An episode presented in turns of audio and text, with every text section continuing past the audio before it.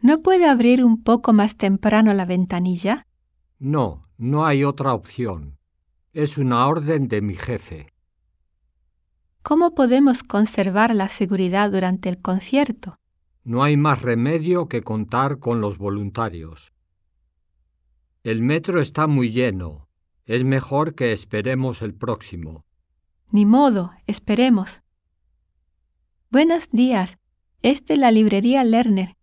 Queríamos comunicarle que su orden ya llegó. Gracias. Pasaré lo más pronto posible. ¿Y si vamos a una cafetería? Pero Gabriel me está esperando. Tengo que irme.